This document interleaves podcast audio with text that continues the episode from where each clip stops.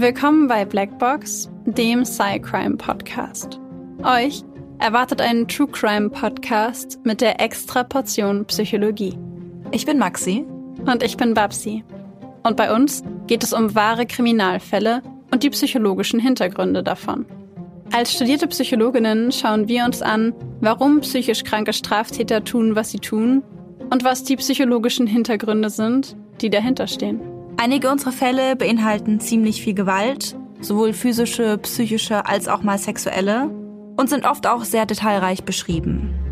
Deswegen empfehlen wir euch, auf euch und eure Emotionen zu achten und sollte es euch zu nahe gehen, den Podcast zu pausieren oder nach vorne zu spulen. Wir haben euch gewarnt. Ab und zu passiert es auch, dass wir in den Folgen lachen oder eine Bemerkung machen. Das ist nie respektlos gemeint, sondern liegt daran, dass wir eben sehr tief in der Materie drinstecken und das Ganze ab und zu mit Humor ein bisschen auflockern. Also bitte nicht falsch verstehen.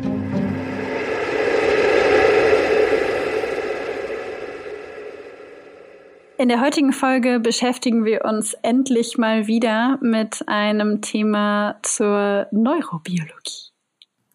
Ich freue mich sehr darüber. endlich mal wieder Neurobiologie. Ich habe das Gefühl, es ist ewig her. Stimmt. Ich habe immer noch dieses, äh, unser und so einen Ton quasi im Kopf, dieses Neurobiologie. Neurobiologie. ich finde es so gut. Ähm, genau, und ihr habt euch das ganz lange gewünscht und wie ihr wisst, euer Wunsch ist uns Befehl. Deswegen widmen wir uns heute der Borderline-Persönlichkeitsstörung aus neurobiologischer Perspektive. Falls ihr euch jetzt fragt, was ist Borderline denn eigentlich? Ganz ausführlich haben wir darüber schon mal in der Folge 22 gesprochen. Da erklären wir ganz genau, was diese Persönlichkeitsstörung ausmacht, welche Symptome es gibt, wie es therapiert wird. Den ganzen Kladderadatsch Psychologie drumherum. Wir geben euch in dieser Folge jetzt direkt erstmal so einen kleinen Einblick. Wenn euch das Thema mehr interessiert, dann dürft ihr gerne runterscrollen hier auf Spotify oder auf Patreon, je nachdem, wo man es hört und ähm, die Folge 22 nochmal anmachen und dann nochmal reinhören und vielleicht die Erinnerung auffrischen oder komplett zum ersten Mal hören. Die Borderline-Persönlichkeitsstörung, ganz schnell, ganz platt erklärt, ähm, ist eine Unterform der emotional instabilen Persönlichkeitsstörung, was bedeutet, dass Menschen, die betroffen sind, eine deutliche Tendenz haben, Impulse ohne Berücksichtigung von Konsequenzen auszuführen.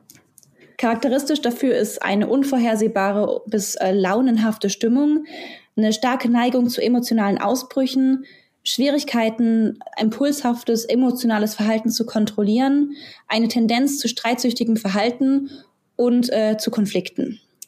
Bei Menschen, die vom Borderline-Typ betroffen sind, wie gesagt eine Unterform von der emotional instabilen Persönlichkeitsstörung, kommt zusätzlich zu den gerade genannten Symptomen auch noch dazu, dass ähm, diese Menschen Schwierigkeiten mit dem eigenen Selbstbild haben, mit Benennen von Zielen oder inneren Vorlieben. Außerdem haben sie ein ganz chronisches Gefühl der Leere. Also das ist was, was ähm, Menschen, die von Borderline betroffen sind, äh, direkt wissen jetzt, wovon ich spreche. Ähm, das ist so ein Gefühl von, ja, man kann es nicht anders sagen, ein Gefühl von Leere. Außerdem neigen diese Menschen zu intensiven, aber unbeständigen Beziehungen und haben eine Neigung zu selbstzerstörerischem Verhalten oder selbstverletzendem Verhalten bis hin zu Suizidversuchen. Zu dem selbstzerstörerischen oder ich sage ehrlich gesagt lieber selbstschädigenden Verhalten zählt äh, nicht nur dieses, was man ähm, bereits kennt, so ein oberflächliches Verletzen, also sich selbst äh, Wunden zufügen, sei es durch Feuerzeug, Zigaretten oder auch irgendwie Rasierklingen oder Messer. Ähm, dazu kann auch zählen ähm, selbstschädigendes Verhalten in den Bereichen Geld ausgeben, Sexualität, Substanzmissbrauch, ähm, rücksichtsloses Fahren oder auch ähm, Essanfälle. Das kann eben auch eine Art von Selbstschädigung sein, was aber in vielen Fällen oder vielen Menschen gar nicht bewusst ist. Wichtig an der Stelle zu erwähnen ist aber, dass, ähm, das haben wir auch in unserer Folge 22 schon gesagt, dass es kein zwangsläufiges Symptom ist, dass Betroffene sich selber verletzen. Das ist ein häufiges Vorurteil, zu sagen, ah, Borderliner, das sind doch die, die sich ähm, schneiden oder ritzen, sagt man ja häufig auch als Wort. Allerdings würde ich davon absehen, das Wort ritzen zu benutzen. Ähm, also es ist einfach selbstverletzendes Verhalten. Genau, aber das ist halt ein häufiges Vorurteil zu glauben, dass alle Menschen mit einer Borderline-Persönlichkeitsstörung dieses ähm, Symptom haben. Also tatsächlich gibt es auch äh, Betroffene, die sich gar nicht selber verletzen, beziehungsweise sich auf andere Arten verletzen. Wie du ja gerade schon erklärt hast, hat das Ganze ja viele Gesichter. Genau. Mit dieser kurzen Erklärung, diesem kurzen Abriss zum Thema Borderline würde ich sagen, fangen wir doch direkt mit dem heutigen Fall an und danach geht's los mit der ganzen Neurobiologie. Ich bin ganz excited. Ich freue mich so sehr, dass wir mal wieder Neurobiologie machen. Ich auch. Es ist wirklich lange her. Ich bin auch sehr, sehr gespannt und mir hat es auch mega viel Spaß gemacht, dafür zu recherchieren. Passend zu diesen, ich würde mal sagen, Neurobiologie ist das dann so eher, unsere eher so wissenschaftlichen, psychologischen Folgen. Ähm, passend dazu haben wir unseren heutigen Fall aus einer Case Study raus. Ähm, in dieser Case Study ähm, ging es um einen, ähm, um einen Täter, der eine gesamte Familie getötet hat. Wie ganz genau er, erfährt er gleich im Fall. Und dieser Täter wurde danach, nach der Tat, interviewt. Es wurden viele Tests an ihm durchgeführt und ähm, eine Borderline-Persönlichkeitsstörung diagnostiziert. Von daher haben wir hier wirklich eine Fallstudie, die perfekt auf unser Thema heute passt. Ähm, was ich natürlich dazu sagen muss, dadurch, dass es eine Fallstudie ist, da ist alles anonymisiert. Es ist alles super analysiert, alles super detailreich erklärt, aber die echten Namen und die echten ähm, Orte sind da natürlich eben nicht drin gewesen. Von daher alle Namen oder Orte, die wir in dieser Folge nennen, sind erfunden. Wie gesagt, den Fall gab es wirklich, aber die genauen Namen kennen wir da eben nicht. Und mit dieser Zusatzinfo würde ich sagen, starten wir einfach mal.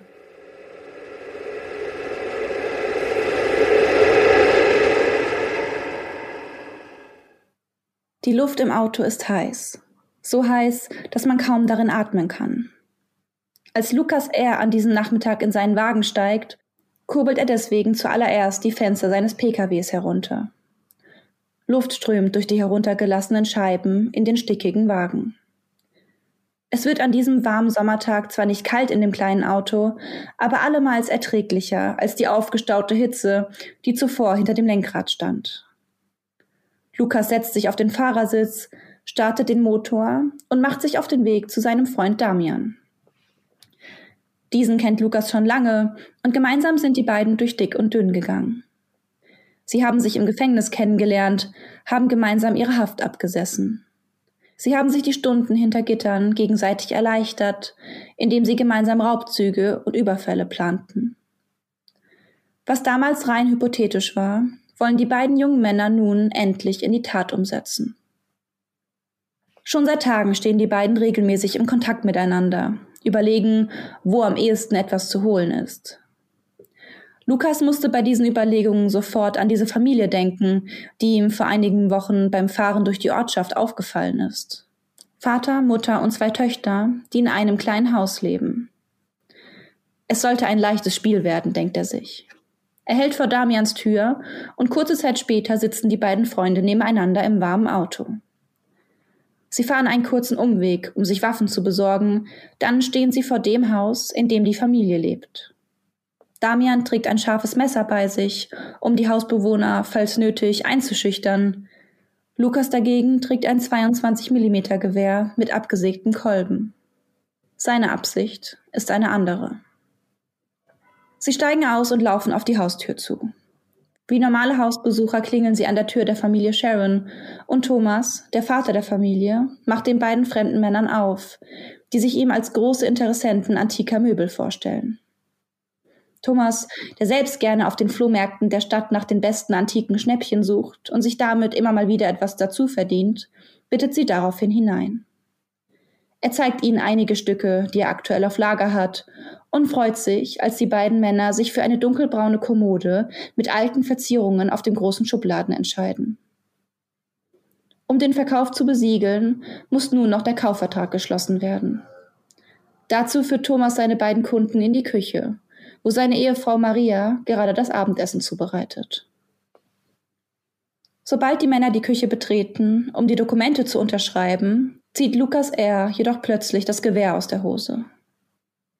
Der Lauf ist auf Thomas Gesicht gerichtet, der sofort die Hände nach oben reißt und schockiert auf den Lauf der Waffe starrt.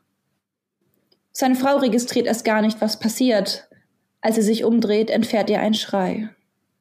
Neben Lukas zückt nun auch Damian seine Waffe und stellt sich an die Tür zwischen Küche und Wohnzimmer. Dort bemerkt er, dass sich ein weiteres Familienmitglied im Haus aufhält.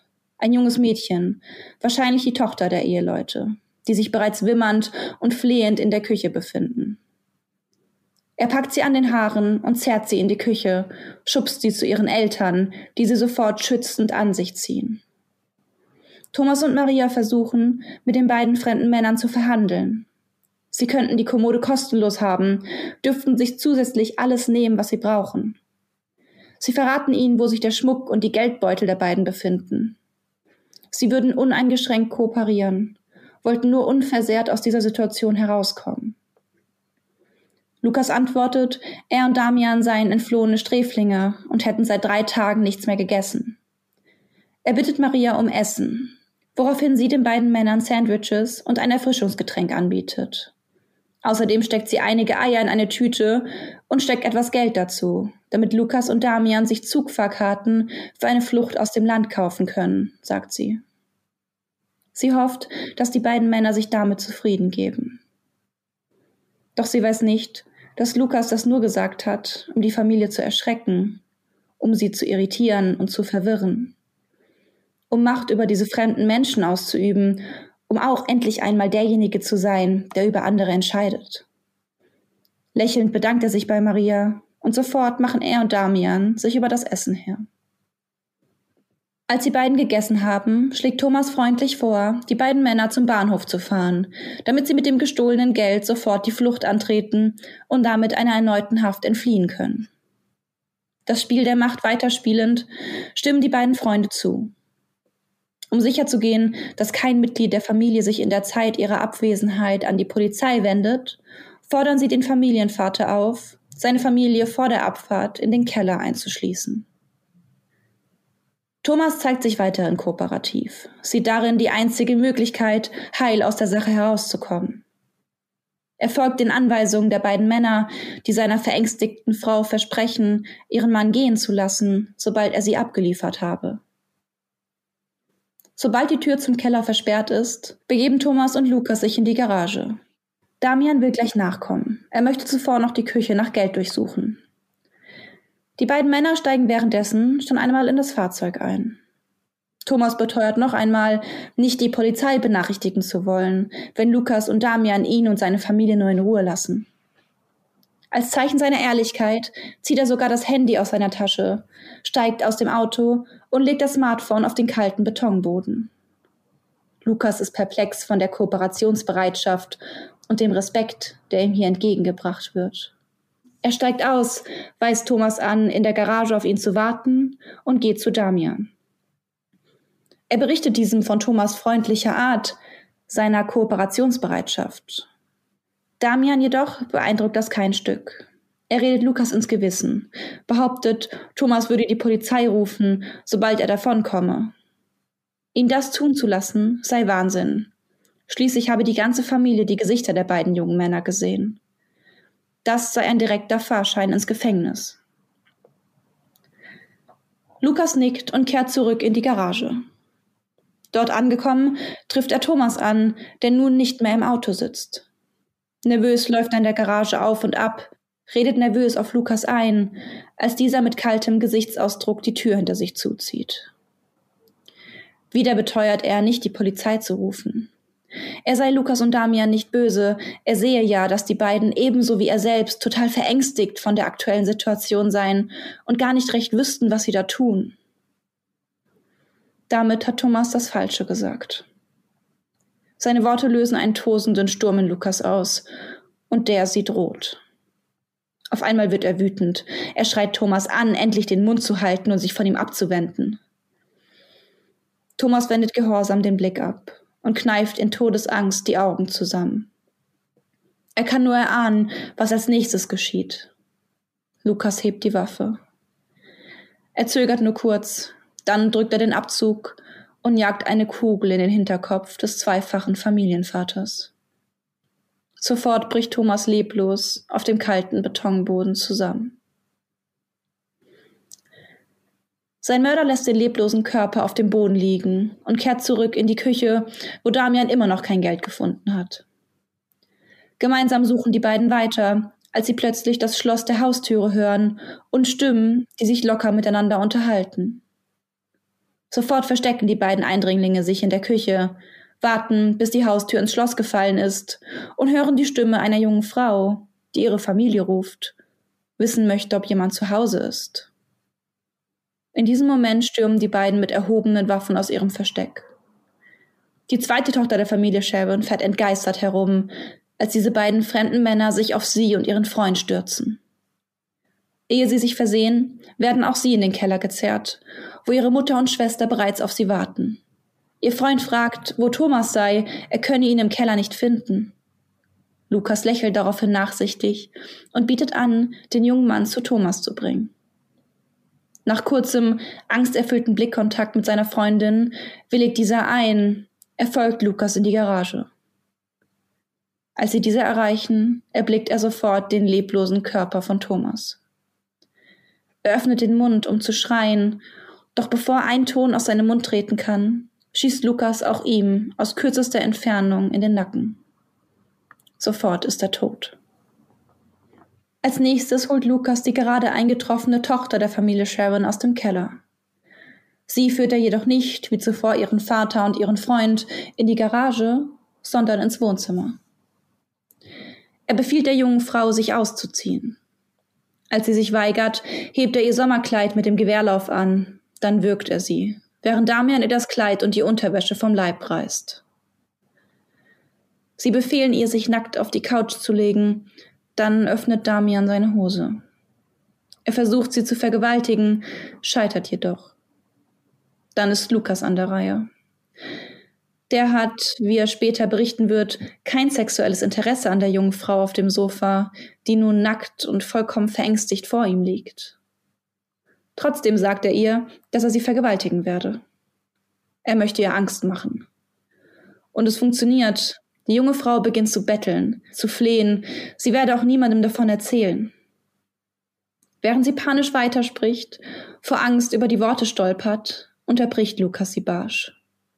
Er fordert sie auf, sich auf den Bauch zu legen, das Gesicht in ein Kissen zu pressen. Sie blickt ihn trotzig an, weigert sich, seinen Anweisungen Folge zu leisten. Als Alternative bietet Lukas ihr an, sich ein Kissen aufs Gesicht zu legen. Sie solle nicht sehen, in welche Richtung er und sein Komplize fliehen. In der Hoffnung, dass er die Wahrheit sagt und sie die beiden Männer los ist, wenn sie nur tut, was sie verlangen, greift die junge Frau nach einem Kissen und legt es auf ihr Gesicht. Sobald ihr Gesicht bedeckt ist, tritt Lukas an die Couch heran und schießt ihr durch das Kissen zweimal ins Gesicht. Dann bedeckt er ihren entblößten Körper mit weiteren Kissen. Nun befinden sich nur noch Maria und ihre Tochter Karen im Keller des Hauses. Lukas und Damian betreten den Keller und fordern die beiden Frauen auf, sich mit dem Rücken zu ihnen auf die unterste Stufe der Kellertreppe zu stellen. Er tötet eine der Frauen mit einem Genickschuss. Karen, die sieht, wie ihre Mutter zu Boden fällt, beginnt panisch zu schreien. Während sie sich noch zu ihm umdreht, löst sich bereits der zweite Schuss aus seinem Lauf. Sofort fällt auch sie zu Boden. Ihr Schrei hallt in dem großen, leeren Kellerraum gespenstisch nach. Ich kann nicht mehr, sagt Lukas. Damian nimmt ihm daraufhin verständnisvoll das Gewehr aus der Hand und geht nach unten, um die verschossenen Patronen aufzusammeln. Während er sich neben den beiden Frauen bückt, hört er das Blut in Karens Brust rasseln, hört, wie sie verzweifelt versucht, nach Sauerstoff zu ringen. Um ihre Atemzüge ein für allemal zu beenden, schießt er noch dreimal auf den Körper der jungen Frau. Dann sammelt er alle Patronenhülsen ein, steigt die Treppen zum Wohnbereich hinauf und schließt die Tür hinter sich. Dann packen die beiden Männer zusammen. Damian bedient sich an Marias Schmuckkästchen und nimmt die Geldbeutel der Toten mit. Das Bargeld, das er dabei findet, teilen die beiden durch zwei. Lukas hilft ihm beim Zusammensuchen nicht, er sagt, er sei zu aufgewühlt und zu betroffen, um sich den Leichen nochmal zu nähern. Dann verlassen die beiden das Haus. Lukas setzt Damian auf dem Heimweg in einem Club ab, wo er die Nacht verbringt, als wäre nichts gewesen. Dann kehrt Lukas nach Hause zurück, wo seine Freundin schon auf ihn wartet. Am nächsten Tag versteckt er die Waffen und die Gegenstände, die sie im Haus haben mitgehen lassen, im Wald. Doch die beiden Männer waren trotz dem Einsammeln der Patronenhülsen und dem Tragen von Handschuhen offensichtlich nicht gründlich genug. Damian wird nur wenige Tage nach der Tat von der Polizei festgenommen. Und es dauert nicht lange, bis die Polizei auch vor Lukas Tür steht. Dieser lässt sich sofort widerstandslos festnehmen. Während der anschließenden Vernehmung leugnet Lukas seine Beteiligung an den Morden. Er gibt an, den besagten Tag mit seiner Freundin verbracht zu haben. Nachdem diese ebenfalls intensiv befragt wird, zieht sie das Alibi, dem sie zuvor zugestimmt hat, jedoch zurück. Lukas sei an diesem Tag unterwegs gewesen, sei erst spät wieder nach Hause gekommen. Mit dieser Aussage konfrontiert, bricht das Lügengebilde von Lukas R. schließlich zusammen. Und mit ihr die Fassade des ruhigen, abgeklärten jungen Mannes. Er wird wütend, beschuldigt im Verhör seine Freundin schuld an der Tat zu sein. Sie habe ihn an diesem Tag nicht alleine lassen dürfen, Sie sei schuld daran, dass er nicht anders konnte, als diese Familie zu töten. Nach diesem Geständnis wandert Lukas R. zurück ins Gefängnis. Hier erwartet er seinen Gerichtsprozess, empfängt zahlreiche Psychologen und Psychiater, die sich ein Bild von seinem psychischen Zustand machen wollen. In diesen Gesprächen erfahren die Sachverständigen von Lukas Vergangenheit. Im Alter von zwölf Jahren habe er einen schweren Autounfall gehabt, in dessen Folge er sich vorübergehend im Koma befunden habe. Aufgewacht sei er mit diesen großen Narben im Gesicht, für die er sich ab sofort stark geschämt habe. Er habe sich schon davor nicht wohl in seiner Haut gefühlt, sei immer der Meinung gewesen, ein besonders hässlicher Junge zu sein. Das habe vor dem Unfall hauptsächlich an seinen Augen gelegen, von denen das eine circa einen Zentimeter tiefer liegt als das andere. Doch nach dem Unfall sei es noch schlimmer geworden. Er habe versucht, die Narben zu verstecken, habe sein Haar wachsen lassen und es sich in die Stirn gekämmt. Wegen dieser Narben, die er selbst in den Gesprächen als Entstellung bezeichnet, wurde er in den nächsten Monaten und Jahren von den anderen Kindern in der Schule gehänselt und gemobbt. Sie hätten ihn Frankenstein genannt, Monster, dass er aussehe wie zusammengenäht. Er berichtet sich immer mehr isoliert zu haben, den Menschen um sich herum immer weniger vertraut zu haben. Mit 15 dann habe er einen weiteren schweren Unfall erlitten. Auf dem Spielplatz sei ein Kohlestück, das von einem Mitschüler in seine Richtung geworfen wurde, in seinem Auge gelandet, wodurch er einen bleibenden Schaden erlitt. Ab diesem Zeitpunkt habe er immer eine dunkle Brille tragen müssen, was ihm entgegengekommen sei, denn auch diese Brille habe die schrecklichen Narben in seinem Gesicht verdeckt. Dennoch habe sie nicht dazu beigetragen, dass die Menschen, insbesondere seine Mitschüler, weniger auf ihn geachtet hätten. Im Gegenteil. Noch mehr Spott und Provokation hätten ihn ereilt. Die anderen Jugendlichen hätten sich einen Spaß daraus gemacht, nach seiner Brille zu greifen und Frankensteins Narben freizulegen. Nicht nur einmal sei es deswegen zu Prügeleien zwischen den Jugendlichen gekommen, und nicht nur einmal sei auf beiden Seiten Blut geflossen. Lukas R. berichtet, auch aufgrund der beiden Unfälle in den früheren Jahren seines Lebens unter jahrelangem Schmerz, Scham und Abweisung gelitten zu haben. Er habe sich hässlich und minderwertig gefühlt. Er sei sich sicher gewesen, nie eine Frau finden zu können, die mit einem Monster wie ihm zusammen sein wolle. Im Alter von 20 Jahren aber habe er sich in ein 17-jähriges Mädchen verliebt und zu seinem Erstaunen habe die Anziehung auf Gegenseitigkeit beruht. Die beiden seien zusammengekommen, hätten geheiratet und kurze Zeit später sogar zwei Kinder bekommen, ein Jungen und ein Mädchen. Doch das Leben mit Frau und Familie sei geprägt gewesen von Streitigkeiten. Meist sei es in den lautstarken Diskussionen um Eifersucht gegangen. Lukas habe sich in diesen Streits jähzornig gezeigt, sei schnell laut geworden und habe Wutausbrüche bekommen für die er sich im Nachhinein immer entschuldigte. Dann habe er geweint, habe sie gefragt, warum sie ihn immer so ärgere. Mehr als einmal habe er sie auch aus dem gemeinsamen Haus geschmissen, sie aber dann kurze Zeit später wieder weinend angerufen und sie gebeten, zurückzukommen. Neben diesen beschriebenen Streitigkeiten mit seiner Frau beging Lukas trotz seines regulären Einkommens immer öfter Diebstähle. Als die Psychologen seine strafrechtliche Vorgeschichte anfordern, sehen sie eine lange Reihe verschiedener Verbrechen. Hauptsächlich Raub und Diebstähle, Was daran verwunderlich ist, meist war die Beute, die er dadurch ergatterte, sehr gering. Zudem gab er alles Geld, das er besaß, an seine Ehefrau. Diese sollte das Geld sparen, um irgendwann ein Haus für sich und die Kinder kaufen zu können. Lukas selbst habe nicht damit gerechnet, mit seiner Familie in dieses Haus ziehen zu können. Er sei nämlich nach wie vor der festen Überzeugung, an einer Herzkrankheit zu leiden und in den nächsten Jahren an einem Herzinfarkt zu sterben. Irgendwann war die Zahl seiner Taten so hoch, dass er sieben Jahre in Haft verbringen musste. Dort lernte er dann Damian kennen. Lukas empfindet diese Strafe auch jetzt noch als zu hart, obwohl er letzten Endes nur vier Jahre hat absitzen müssen. In diesen vier Jahren machten sich Gedanken der Rache in ihm breit. Während er im Hafturlaub war, kaufte er sich ein Gewehr, um sich nach seiner Entlassung an dieser Gesellschaft zu rächen, die ihm so übel mitgespielt habe. Als er dann endlich das Gefängnis verlassen durfte, stand er alleine da. Seine Frau hatte ihn verlassen, und auch die Kinder durfte er nicht mehr sehen. Lukas sei am Boden zerstört gewesen, war nun doch der Meinung, nie wieder eine Partnerin zu finden. Er habe schon unglaubliches Glück mit seiner ersten Frau gehabt. Wie hoch sei da die Chance, dass noch einmal eine Frau einen solch wertlosen, hässlichen und kriminellen Mann lieben könnte? Außerdem seien Frauen, die in seinem Alter noch nicht verheiratet seien, in seinen Augen Huren, und daran habe er kein Interesse.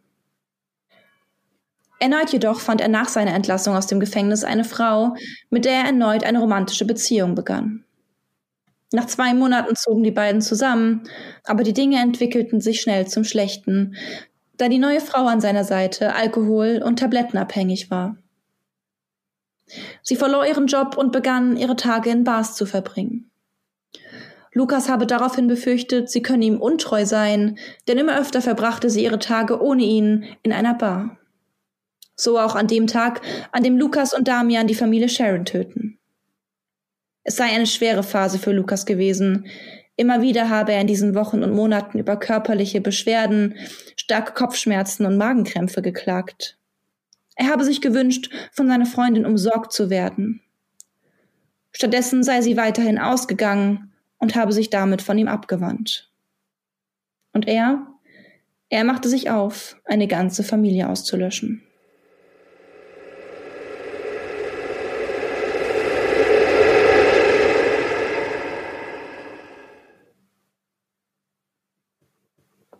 Ich finde es so krass, weil es einfach so unglaublich sinnlos ist.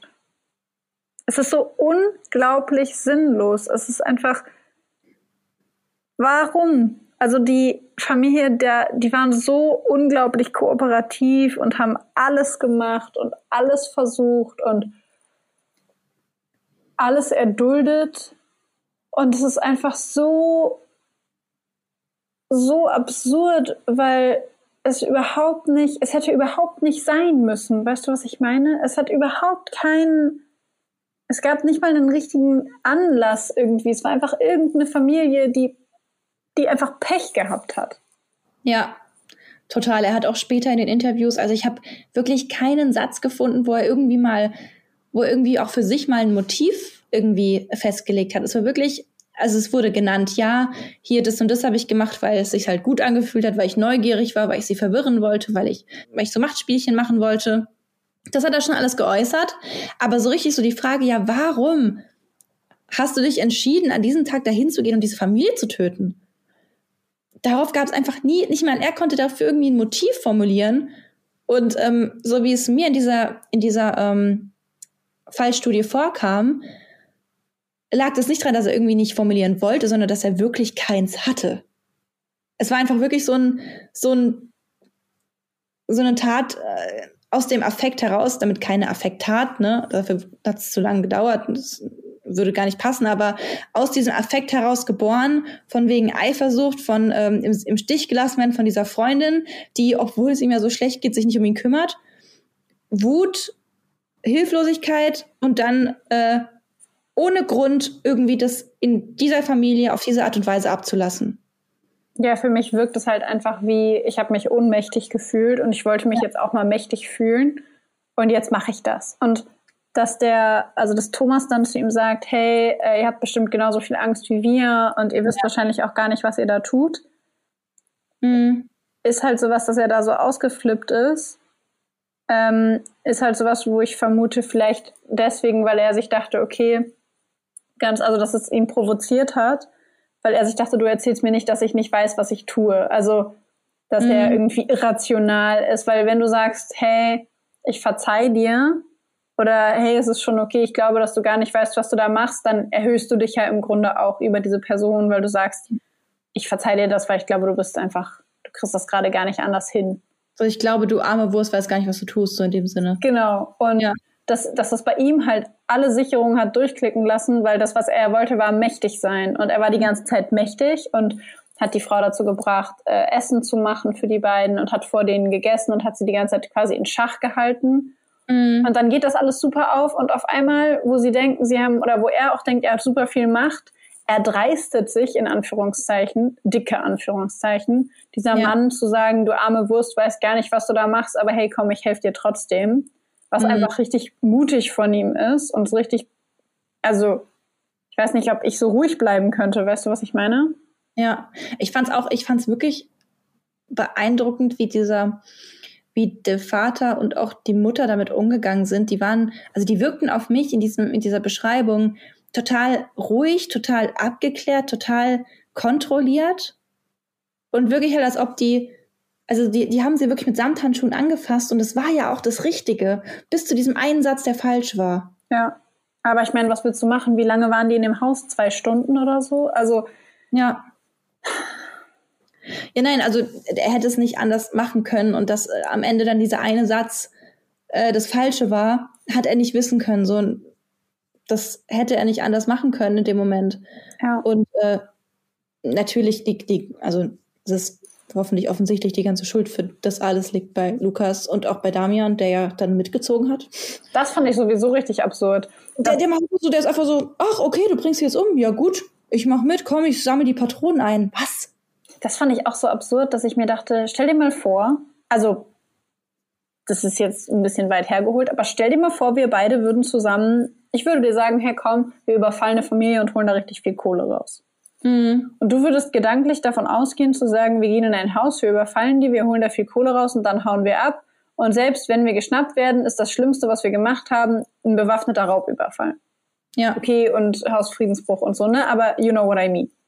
Kein, kein fünffacher Mord so. Genau. Und dann sind wir da und wir sammeln das alles ein und wir essen da noch was und es ist eigentlich alles in Anführungszeichen Tutti. Und dann hole ich eine Waffe raus und fange an, Leute umzubringen. Da musst du dir doch denken, was machst du denn da?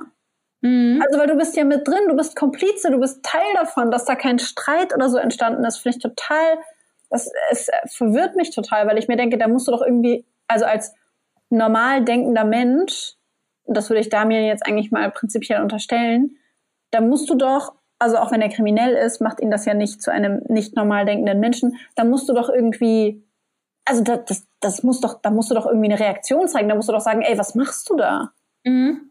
Ja, das dachte ich mir auch. Also über ähm, ganz kurz äh, für euch, falls ihr euch jetzt in dieser Folge fragt, okay, warum reden die nur über den einen, nicht über den anderen? In dieser Fallstudie wurde, wurde Lukas R. analysiert. Zu Damian gab es dagegen kaum Infos, also eigentlich gar keine. Also alles, was, was man von ihm erfährt, ist, dass er nicht mit der Absicht reinging, diese Familie zu töten, sondern wirklich ausrauben wollte. Ähm, und ich weiß, ich habe keine Ahnung, warum er einfach mitgemacht hat. Warum er einfach, also, naja, er hat ja doch, er hat die letzte, die Karin in unserer Geschichte hat, hat er erschossen. Das heißt, am Ende hat er sogar aktiv mitgemacht, er hat aktiv jemanden getötet. Ja. Und ich, ich kann es auch nicht verstehen. Das Einzige, was ich mir vorstellen kann, ist, dass ähm, die beiden, ne, die beiden haben sich im Gefängnis kennengelernt, haben da irgendwie das alles schon zusammen geplant. Raubüberfälle, jetzt keine Morde. Aber ähm, was ich mir vorstellen kann, ist es halt, ich, ich frage mich, ob der halt ähm, vielleicht eine Persönlichkeitsstruktur hatte, die eben dysfunktional ergänzend zu der Persönlichkeitsstruktur von ähm, Lukas war und dementsprechend er sich vielleicht da untergeordnet hat und halt einfach mitgemacht hat. Ja, das könnte natürlich sein. Aber dazu wissen wir halt wirklich gar nichts. Also das äh, hier auf gar keinen Fall für bare Münze nehmen, aber über den wissen wir nichts. Reine Vermutung. Ja. Ja. Genau. Mich würde total interessieren, was du denn denkst, ähm, wie die Borderline-Diagnose zustande gekommen ist. Welche Symptome siehst du denn bei Lukas? Also, ich finde halt, dass das, wo bei mir immer alles schrillt, also ich kann es auch einfach nicht abstellen, ist, wenn jemand in Streits extrem schnell durch die Decke geht. Mhm. Ähm, insbesondere bei nahen Bezugspersonen beziehungsweise Bindungspersonen in Beziehungen. Ja. Ähm, und heftig reagiert im Sinne von, ich schmeiß dich raus, ich hasse dich und dann anruft und weint und sagt, es tut mir leid, bitte komm wieder zurück, ich liebe dich. Also ähm, dieses Ich, ich hasse dich, verlass mich nicht Prinzip. Mm. Das, das lässt bei mir mal alles schrillen. Also da bin ich immer so, uh, okay, das, mm, ich weiß nicht. Also je nach Ausprägung natürlich. Ähm, ja. Und das ist halt was für mich, wo ich immer denke, hm, das ist, finde ich, sehr, sehr auffällig. Dieses ganze Eifersuchtsthema finde ich sehr, sehr auffällig. Ja. Ähm, weil das auch, das hat so einen Besitzanspruch. Mhm. Ähm, einen sehr ausgeprägten Besitzanspruch. Und ähm, dieses, ich will, dass du dich um mich kümmerst, ich will aber meine Freiheiten haben. Ich will, dass du für mich da bist, aber du sollst nicht das Falsche sagen. Und welchen Satz ich sehr, sehr prägnant auch fand, war, äh, oder welche zwei Sätze im Grunde, das eine war, dass er weinend zu seiner Frau gesagt hat, warum musst du mich immer so ärgern, nachdem er sie mhm. aus dem Haus geschmissen hat. Ja. Und das zweite war ähm, dieses, meine Freundin ist schuld, sie hat mich alleine gelassen und deswegen musste ich diese Leute töten. Und dass diese krassen Verlustängste gemischt mit null Verantwortungsübernahme mhm. und diesem extremen Hin und Her in Beziehungen, das war für mich eigentlich so das, das allerdeutlichste Zeichen. Ja, bei mir, bei mir auch, muss ich sagen. Ähm, dann ist mir noch total aufgefallen, dieses ähm, Gefühl von Minderwertigkeit, ähm, mhm. was bei ihm ja zusammenhing mit dieser Entwicklung ne, als Kind, früher als Kind schon ähm, irgendwie diese großen Narben im Gesicht.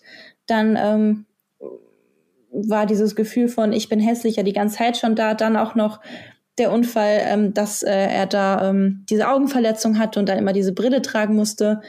Ähm, das kann ich mir auch schon vorstellen, dass halt ne, in dem Alter, wir wissen es alle, Kinder können sehr gemein sein, Jugendliche können sehr gemein sein. Und äh, dass er da wirklich gemobbt wurde und es wirklich eine richtig schwierige Zeit für ihn war und es ihn bestimmt auch zum gewissen Maße vielleicht sogar traumatisiert hat, diese ganze Geschichte, kann ich mir schon vorstellen. Ähm, aber trotzdem ist es mir eben beziehungsweise nicht, nicht aber trotzdem, das schließt sich ja nicht aus, dass sich sowas dann ähm, zu einer Persönlichkeitsstruktur oder Persönlichkeitsstörung im Sinne von Borderline entwickeln kann. Also diese Minderwertigkeit, wo man den Werdegang zwar nachvollziehen kann, wo die herkommt, die ist mir aber ganz arg aufgefallen. Dieses Selbstabwerten, dieses sich selbst als Monster bezeichnen, ähm, irgendwie zu sagen, ja, wer würde denn so ein Monster wie mich lieben? Ich bin doch abstoßend. Ähm, und dann aber eben so ein fehlender Realitätscheck manchmal, weil offensichtlich gab es Frauen. Oder es gab ja auch, er auch seine, seine, seine Ehefrau gehabt, ähm, die ihn ja nicht verlassen hat wegen seinem Aussehen, sondern äh, dann, weil er dann in Haft war so lange. Und ähm, ich glaube, es hing auch mit den, mit den Streitigkeiten zusammen.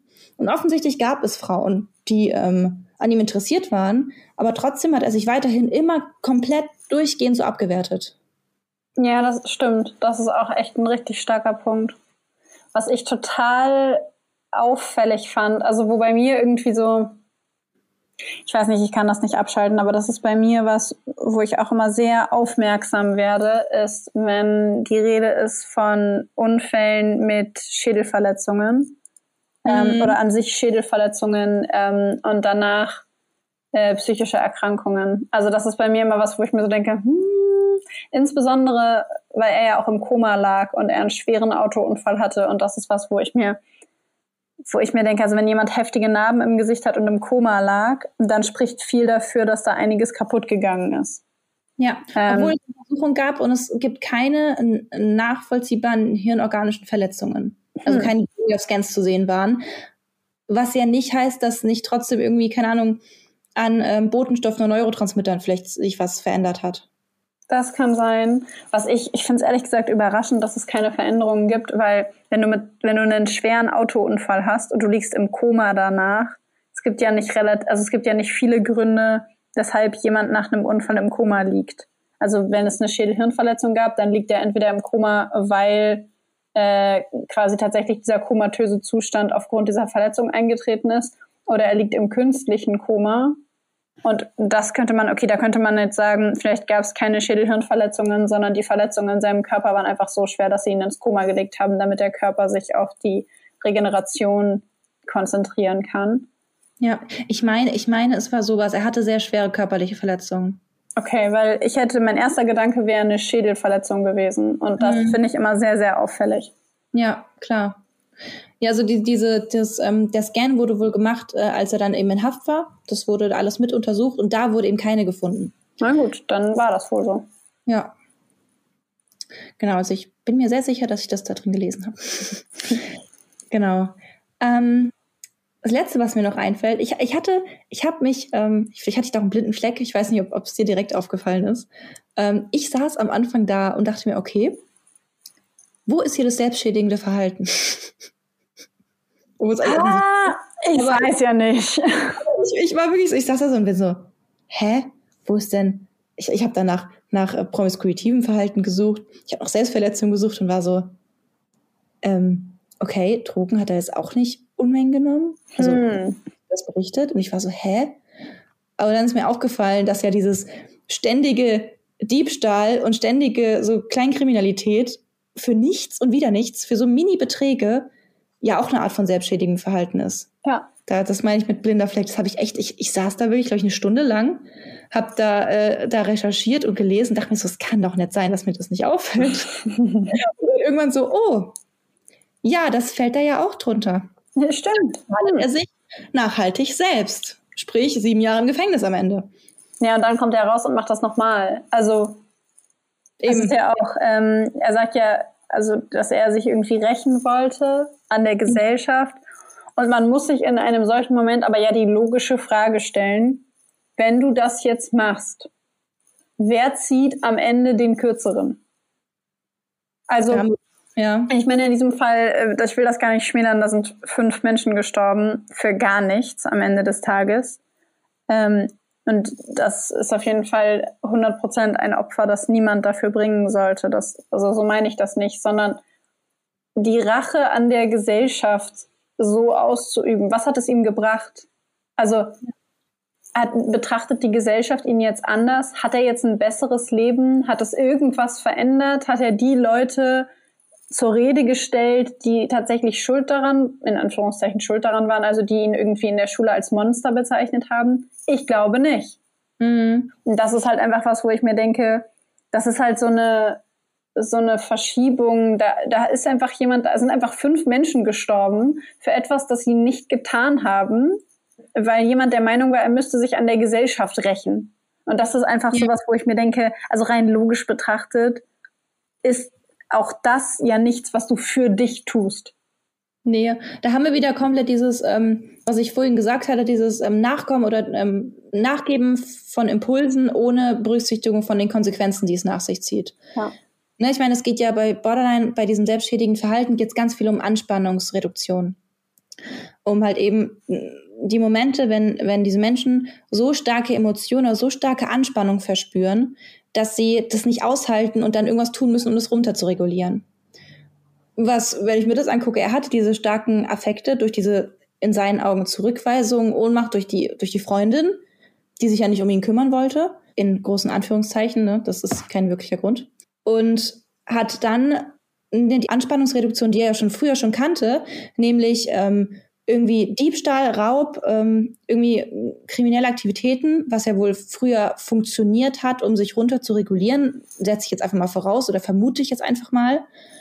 Ähm, und ähm, in, ganz genau, warum das jetzt da kein Raub gereicht hat, sondern warum das jetzt zu einem Mord werden musste, muss ich sagen, verstehe ich nicht so ganz. So, warum ist es nicht bei einem Raub geblieben? Weil das kannte er ja schon. Obwohl, doch, ich weiß es vielleicht doch, solche Methoden nutzen sich ab. Man wird stumpf und man, also man wird stumpf heißt von wegen, man, irgendwann funktionieren die Methoden, die man da hat, oder wir nennen sie auch manchmal eben Skills, also Fertigkeiten, um die Anspannung zu reduzieren. Die irgendwann nutzen die sich ab und die wirken dann nicht mehr so, wie sie schon mal gewirkt haben. Also muss man mehr machen. Ne? In dem Moment, wo man sich vielleicht selbst verletzt mit äh, einer Klinge oder so, dann muss man dann tiefer schneiden, muss mehr schneiden. Und vielleicht war das in seinem Fall von wegen Diebstahl oder Raub reicht nicht mehr. Finde ich eine sehr nachvollziehbare Vermutung. Für mich stellt sich nur die Frage, ähm, warum ausgerechnet fünf? Also, also nicht ausgerechnet fünf, sondern warum gleich fünf Menschen? Also auf und also dafür für deine Theorie würde sprechen, dass er ja danach gesagt hat, ich kann nicht mehr. Ja. Und dass er gesagt hat, das hat ihn jetzt emotional zu sehr mitgenommen. Entschuldige bitte meinen sarkastischen Unterton. Ach, alles gut, ich verstehe ihn. Ähm, das hat ihn jetzt emotional zu sehr mitgenommen und das ist halt was, wo ich auch denke, okay, wenn du aus dieser extremen Anspannung rauskommst und du, du bist quasi fertig in Anführungszeichen damit, hast diesen Druck wie auch immer überwunden, abgelassen, dann ähm, ist es ja häufig bei, bei Menschen mit einer Borderline-Persönlichkeitsstörung so, dass sie danach sehr erschöpft sind. Ja. Und ähm, ich könnte mir halt vorstellen, dass es bei ihm vielleicht auch ein Ausdruck davon war, zu sagen, okay, ich habe mich abreagiert und jetzt kann ich nicht mehr. Hm. Wobei ich halt, wie gesagt, einen mhm. Fünffachmord, den Sprung von einem bewaffneten Raubüberfall zu einem Fünffachmord finde ich schon ziemlich krass. Ja, aber vielleicht wollte er ja nur eine Person erstmal umbringen. Vielleicht wollte er nur Thomas und dann abhauen. Und vielleicht gab es dann eben so einen Ketteneffekt. Dann kam ja auch noch die Tochter mit dem Freund rein, die ja gar nicht geplant waren wohl. Ach, und die eine Tochter war ja auch überraschenderweise drin. Ja. Die waren ja erst nur mit diesem beiden Ehepaar und waren mit denen beschäftigt. Dann haben sie gesehen, oh, hier ist aber noch eine Tochter. Und dann kommt noch eine Tochter mit ihrem Freund. Ja, das könnte und natürlich auch sein. Anfang, dann, dann haben sie es nicht mehr oder so von wegen in dem Sinne, wenn wir jetzt einen getötet haben, können wir nicht andere am Leben lassen. Die haben uns alle gesehen. Hm. Was ich meine? Ja, ich verstehe, was du meinst. Ja. Ich fand es auch sehr bezeichnend, dass er, ähm, dass er alle aufgefordert hat, sich von ihm abzuwenden. Das hat so eine Depersonalisierung. Ja. So, so, so eine Entmenschlichung, so guckt mir nicht in die Augen, guckt mich nicht an, während ich euch töte. Ja, das ist mir auch aufgefallen, dass, ähm, dass es so sehr nach so einem Mittel zum Zweck wirkte und weniger nach, es, es ging nicht um die Person. Und was ich absurd fand, war ähm, dieses, dass die junge Frau sich ausziehen sollte und ähm, mhm. also sie, dass sie, dass sie versucht haben, sie zu vergewaltigen. Und das ist einfach was, wo ich mir dachte, die Tatsache, dass das nicht funktioniert hat und Lukas selber auch gar kein Interesse daran hatte, spricht halt irgendwie noch weiter dafür, dass es, also für diese Entpersonalisierung, weil sie hat geschrien, sie war nackt, er hätte ihr ins Gesicht gucken müssen. Und ja. als er sie getötet hat, hat er ihr ja auch gesagt, halt ihr ein Kissen vors Gesicht. Also, ja. um sie nicht zu sehen. Wirklich gar nicht, dass er das Gesicht sieht, wenn er die Menschen tötet. Ja, und er hat sie danach ja auch mit Kissen bedeckt. Ja. Oder auch, dass sie beim Rausgehen die Tür zugemacht haben zum Keller. Hm. Also, warum machst du die Tür zu? Ja.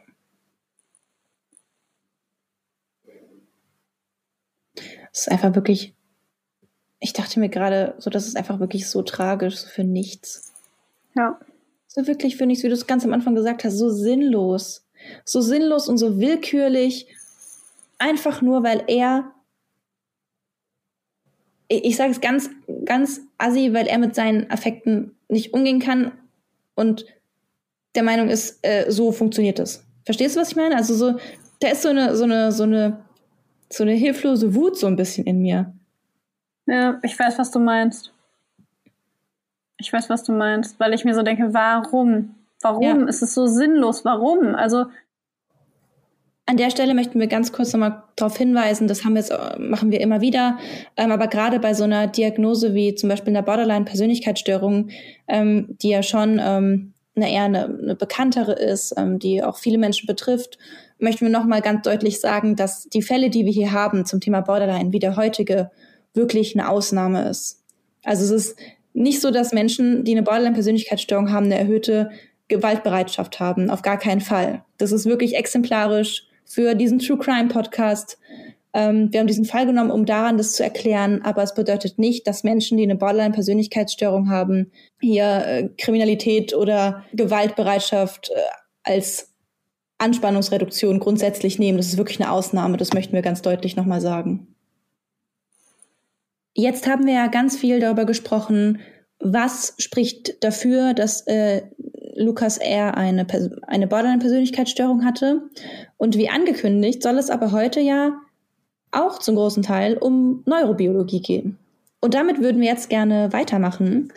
Ähm, und da würde ich einfach mal an dich weitergeben, Babsi, unsere kleine Neurobiologie-Expertin. Oh, ich weiß nicht. Ich, ich gebe mein Bestes. ähm, genau. Also ganz, grund, also ganz grundsätzlich kann man sagen, dass die ersten hirnstrukturellen Veränderungen ähm, bereits 1998 bei Patienten mit der Borderline-Störung nachgewiesen werden konnten. Und in den letzten Jahren ähm, gab es halt ganz viele unterschiedliche Untersuchungen dazu, sowohl zum einen auf der Seite von, ähm, ja, im Grunde anatomischen Veränderungen, wenn man so will, also größere oder kleinere Areale im Gehirn, ähm, als auch im Aktivitätsniveau, also mehr oder weniger Aktivität in bestimmten Bereichen des Gehirns, aber auch im Bereich der Neurotransmitter, also der Neurochemie. Und ähm, grundsätzlich kann man sagen, es gibt super viele Studien zu ganz unterschiedlichen, sehr spezifischen Gruppen. Ich habe versucht, es ein bisschen allgemeiner zu halten, weil sonst würden wir uns zwei Stunden lang darüber unterhalten, wie es bei Patienten zwischen 40 und 60 ist und dann zwischen 10, äh, zwischen 20 und 30 und so weiter und so fort. Und ich dachte mir, damit würden wir so viel füllen, ähm, dass wir es ein bisschen kürzer halten. Ganz grundsätzlich lässt sich ähm, bei den Aktivitätsveränderungen beispielsweise sehen, dass in den Bereichen im Gehirn, die für die Verarbeitung von Stress, für Gefahrensignale, für Angst, aber auch für Emotionen allgemein zuständig ist, dass diese Region ähm, aktiver ist, beziehungsweise anders aktiv ist. Es gibt Patienten, bei denen ähm, ist sie einfach nur sehr erregbar. Das ist die sogenannte Amygdala. Davon haben wir schon ein paar Mal gesprochen. Die Amygdala nennt man auch den Mandelkern. Und sie befindet sich ähm, rechts und links ein bisschen über de, über, oberhalb des Ohrs, wenn man so will, ähm, im Temporallappen.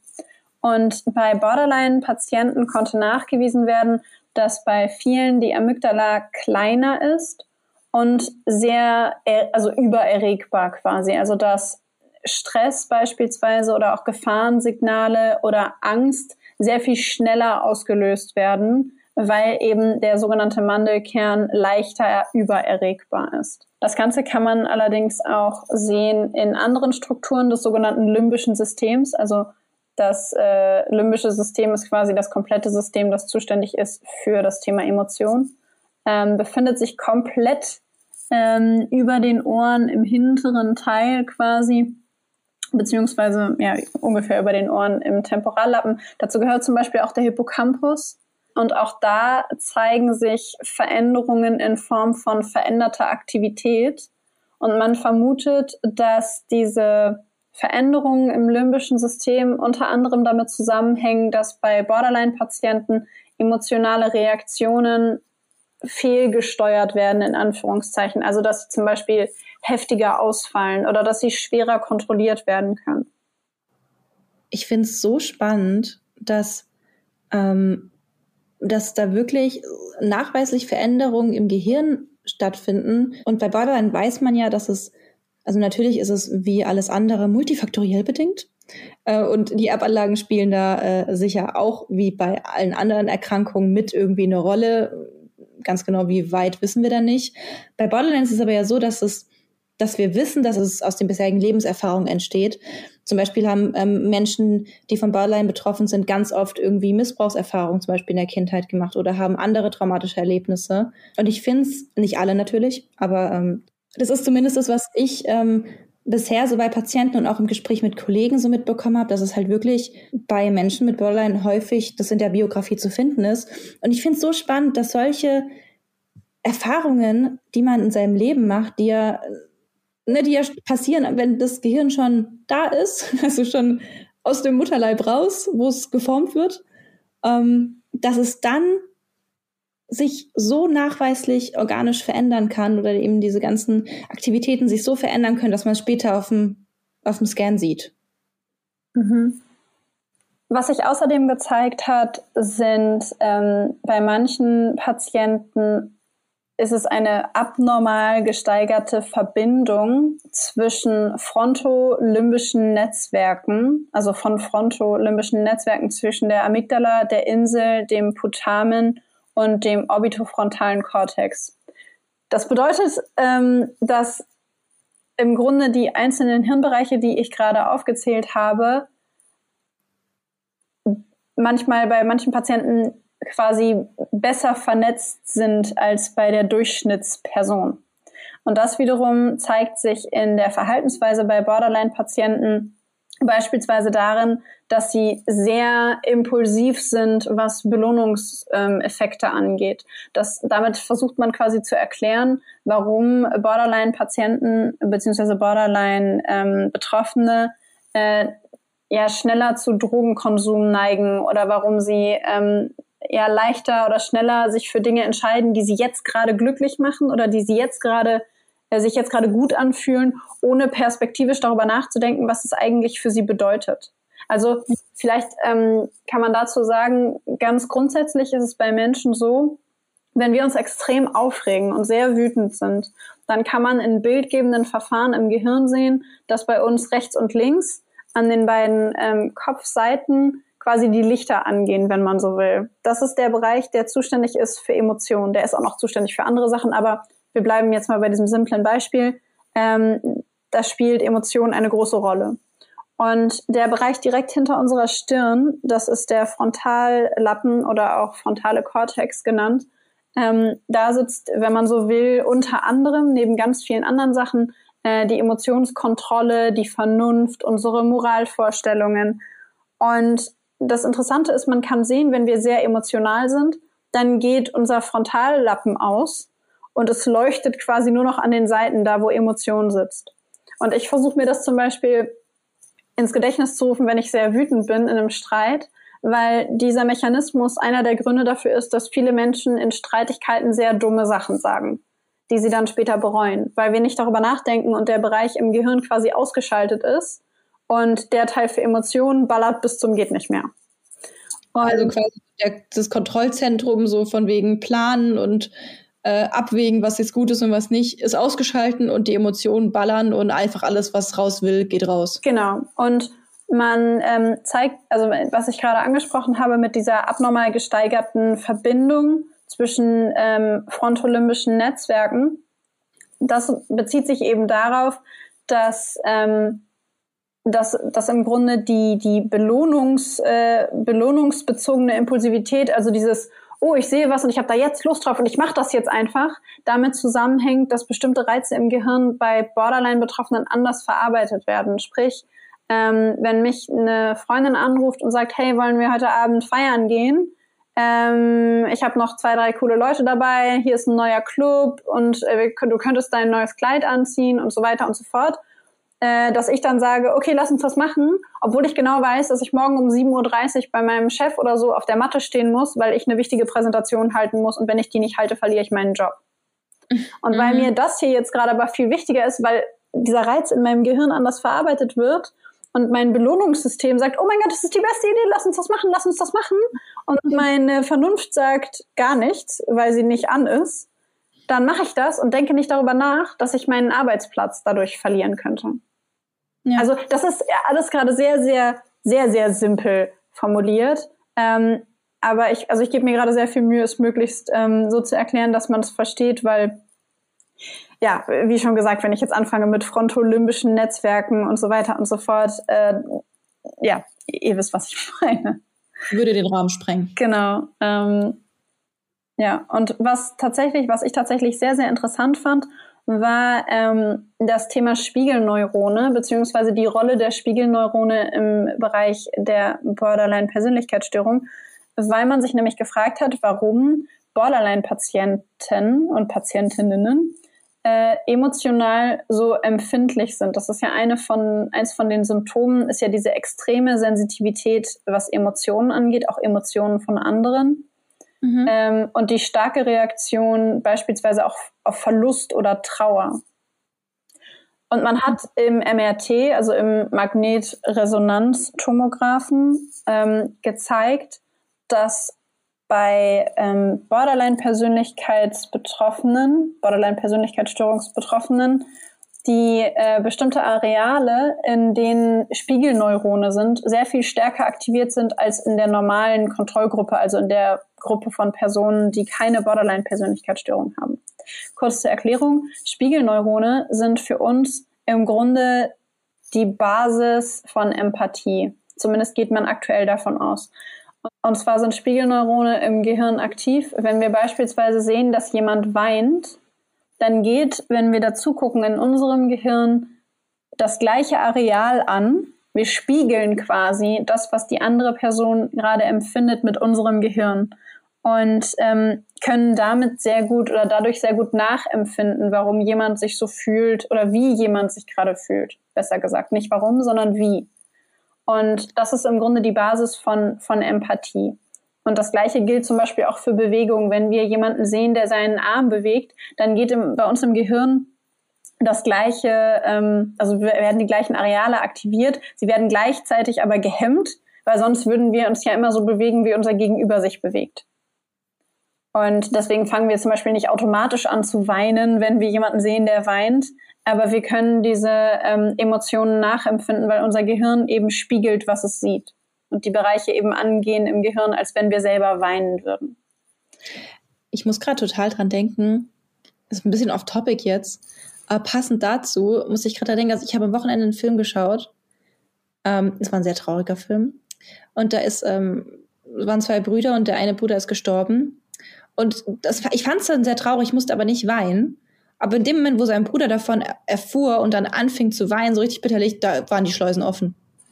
So, sobald ich, sobald ich da gesehen habe, wie eben er leidet, ist es, ist es bei mir losgegangen. Ich frage mich gerade, ist es, also sind da auch dann die Spiegelneuronen aktiv, auch wenn es ein Film ist? Ja, also das hat auf jeden Fall was mit den mit Spiegelneuronen zu tun. Natürlich können wir uns auch unterschiedlich stark darauf einlassen. Wir können selber mit unserem beispielsweise mit dem präfrontalen Kortex gegen, dagegen anwirken mhm. und unsere Emotionen kontrollieren. Wir können sie zur Seite schieben, wenn wir das, also je nachdem, was man da so für Coping-Strategien benutzt, oder wir können das Ganze äh, rationalisieren und sagen, okay, es ist nur ein Film.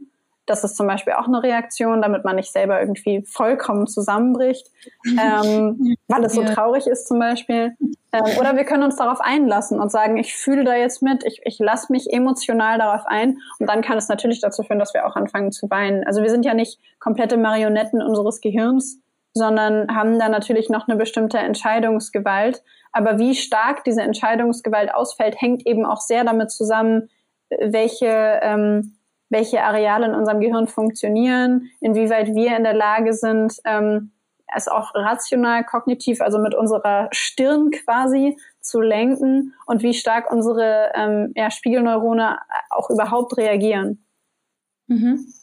Okay, finde ich nachvollziehbar, finde ich verständlich.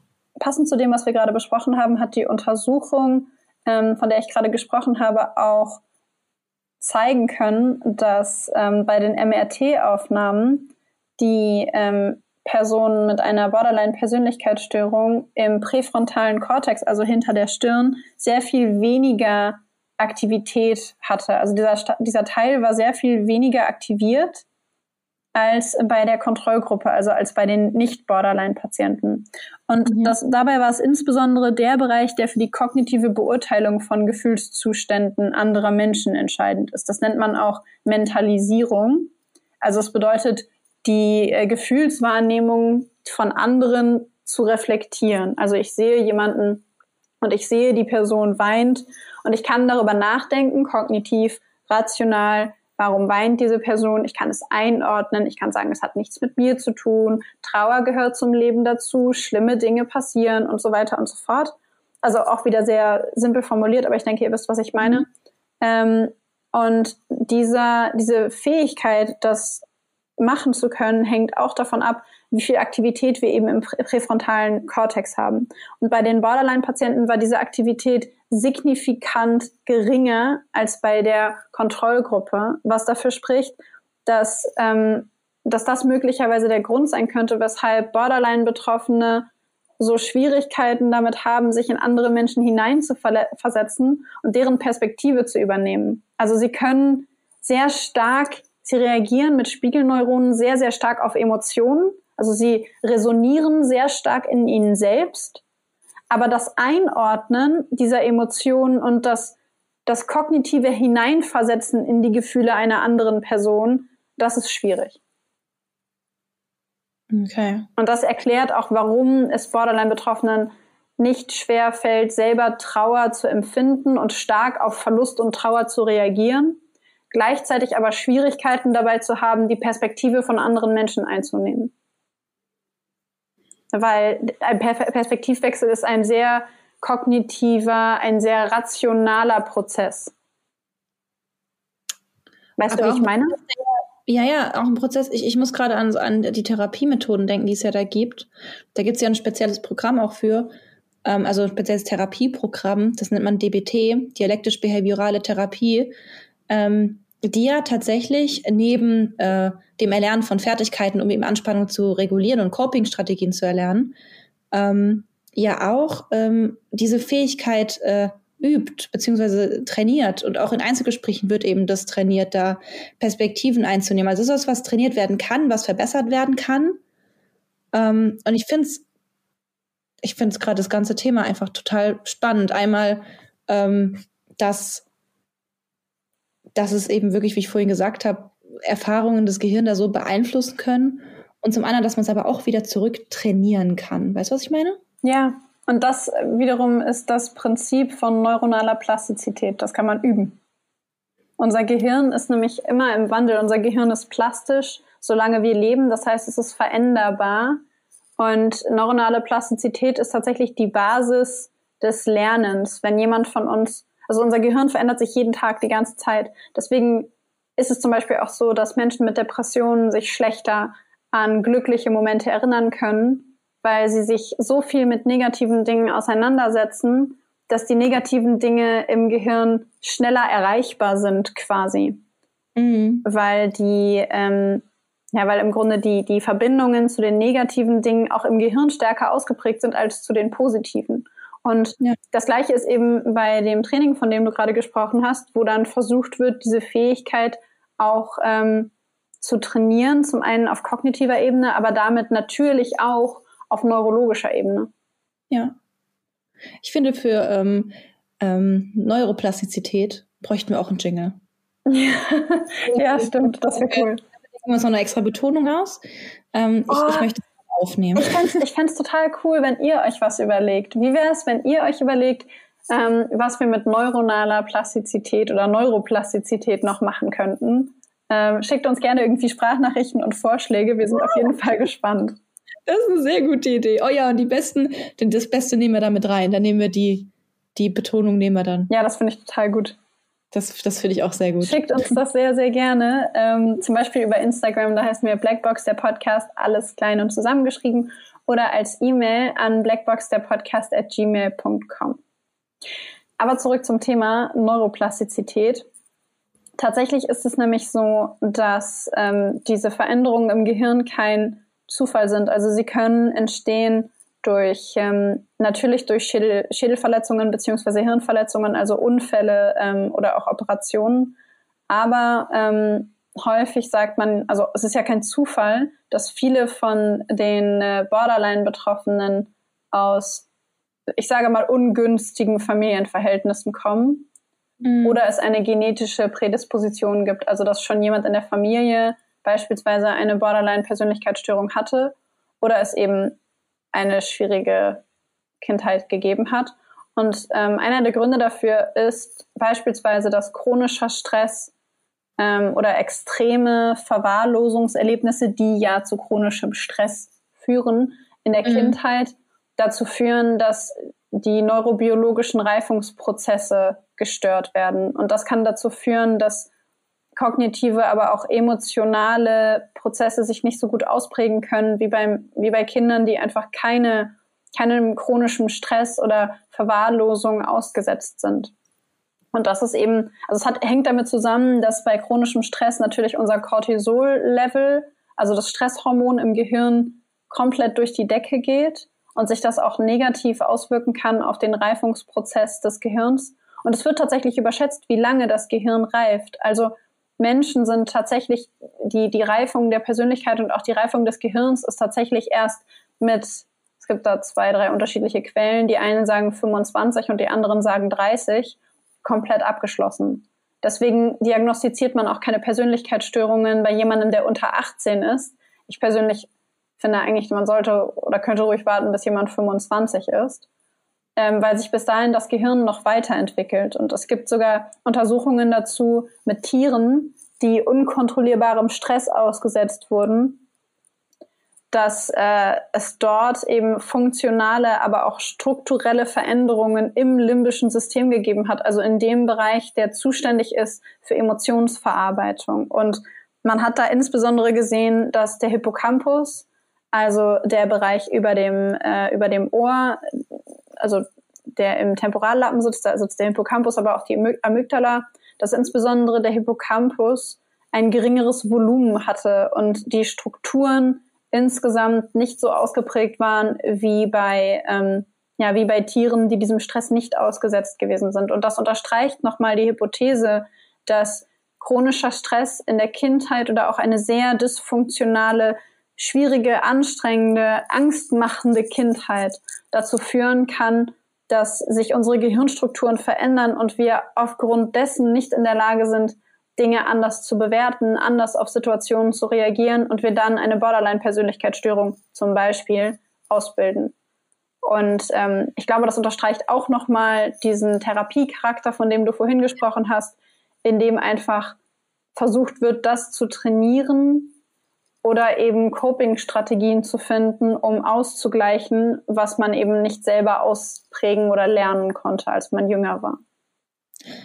Ich finde es ich, ich finde gerade total wichtig, was du da gerade sagst und auch was es auch impliziert.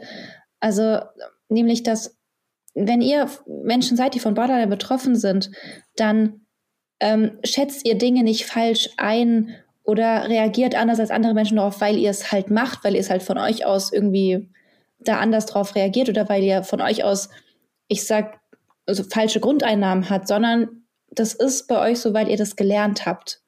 Und die gute Nachricht ist, dass ihr es auch wieder verlernen könnt. Ihr könnt erlernen, Dinge richtig einzuschätzen, ähm, Perspektiven einzunehmen und äh, ich sag mal, ähm, die Emotionen zu kontrollieren, damit umzugehen. Und das finde ich eine total wichtige Message, vor allem in Bezug darauf, ähm, auf die Motivation, eine Therapie zu machen und eben auch auf die ähm, Hoffnung, die damit ja verbunden ist. Also es gibt wirklich Hoffnung, dass gerade zum Beispiel DBT die ähm, Therapie, die ich vorhin angesprochen habe, die hat super gute ähm, Ergebnisse. Also das ist wirklich was, was nachweislich eben Menschen mit Borderline hilft, gesunde Reaktionen zu erlernen und gesunden Umgang mit, mit Emotionen und ähm, Stresssituationen zu erlernen. Von daher, die Prognose ist gut und wenn ihr betroffen seid und noch damit hadert, ob ihr irgendwie, wie ihr euch Hilfe suchen könnt oder ob ihr euch Hilfe suchen wollt, ich kann es euch nur ans Herz legen. Ich glaube, an manchen Stellen, also was mir irgendwie geholfen hat, zum Beispiel in Streitsituationen, ist eben, manchmal finde ich, hilft das Bewusstmachen schon. Dass man versucht zu üben, aus sich selber so ein bisschen rauszutreten und zu sagen, ja, ich reagiere gerade sehr heftig und es zu merken und zu sagen, okay, ich werde richtig sauer gerade, ich werde richtig, richtig wütend gerade und das ist in Ordnung. Es ist in Ordnung, richtig, richtig wütend zu sein.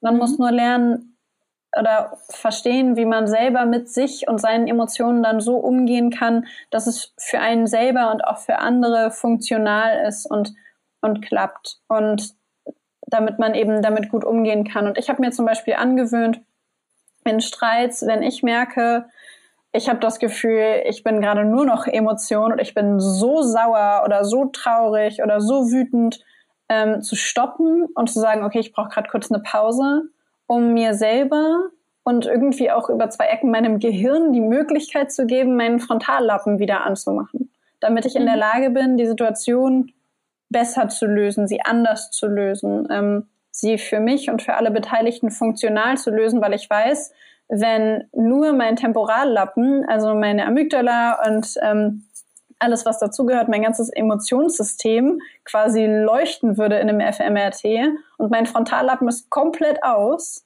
dann kann da nichts Gutes bei rumkommen. Nicht für mich und nicht für die anderen. Und mir hat das zum Beispiel total geholfen, ähm, mich da einfach zu reflektieren und da besser drin zu werden für mich selbst. Und ich finde, manchmal kann es schon helfen, das einfach nur zu wissen und sich selber dabei zu beobachten. Und das alleine ist schon ein riesig großer Anfang. Ja. Ich würde gerne zu dem ganzen Thema Neurobiologie, Neurobiologie ähm, von der Borderline-Persönlichkeitsstörung noch etwas sagen. Und zwar haben wir jetzt natürlich nur äh, ein paar Sachen angesprochen, die damit zusammenhängen. Es gibt unglaublich viel Material dazu. Ähm, aber es hätte die Folge absolut gesprengt. Und ich würde einfach vorschlagen, dass wir immer mal wieder Neurobiologie-Folgen machen ähm, zu unterschiedlichen Erkrankungen, sicherlich auch nochmal eine zu Borderline und ich dann nochmal andere oder wir dann besser gesagt nochmal andere ähm, Mechanismen, andere Ergebnisse, andere Studien zeigen ähm, und wir so nach und nach alle zusammen ähm, ein gutes Bild davon bekommen, weil sonst fürchte ich, werden unsere Neurobiologie-Folgen fünf Stunden lang und niemand kann mehr zuhören und ich kann nicht mehr am Ende, weil ich nicht mehr durchsteige. Ich glaube, auch die heutige ist wieder erwarten sehr lang geworden. Ja. Ich, dachte heute so, ja, so eine Stunde. Aber ich glaube, wir sind drüber. Aber es ist ja auch, auch wichtig, das zu verstehen. Und ich glaube, dass es die Zeit manchmal einfach braucht. Ja.